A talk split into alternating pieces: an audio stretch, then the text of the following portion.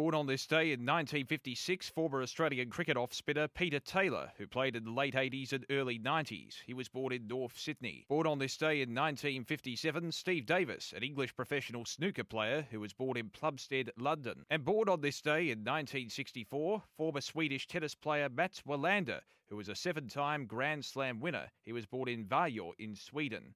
As we mark births, deaths, and marriages for Tobin Brothers Funerals Celebrating Lives, visit tobinbrothers.com.au.